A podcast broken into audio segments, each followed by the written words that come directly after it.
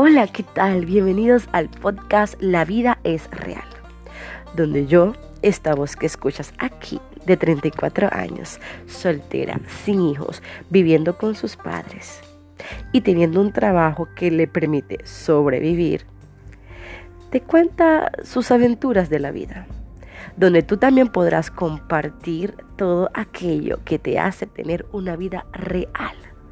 A veces nos dejamos influenciar por todas las apariencias de las redes sociales y nos dejamos llevar por la perfección. Pero tenemos que aterrizar en esta premisa.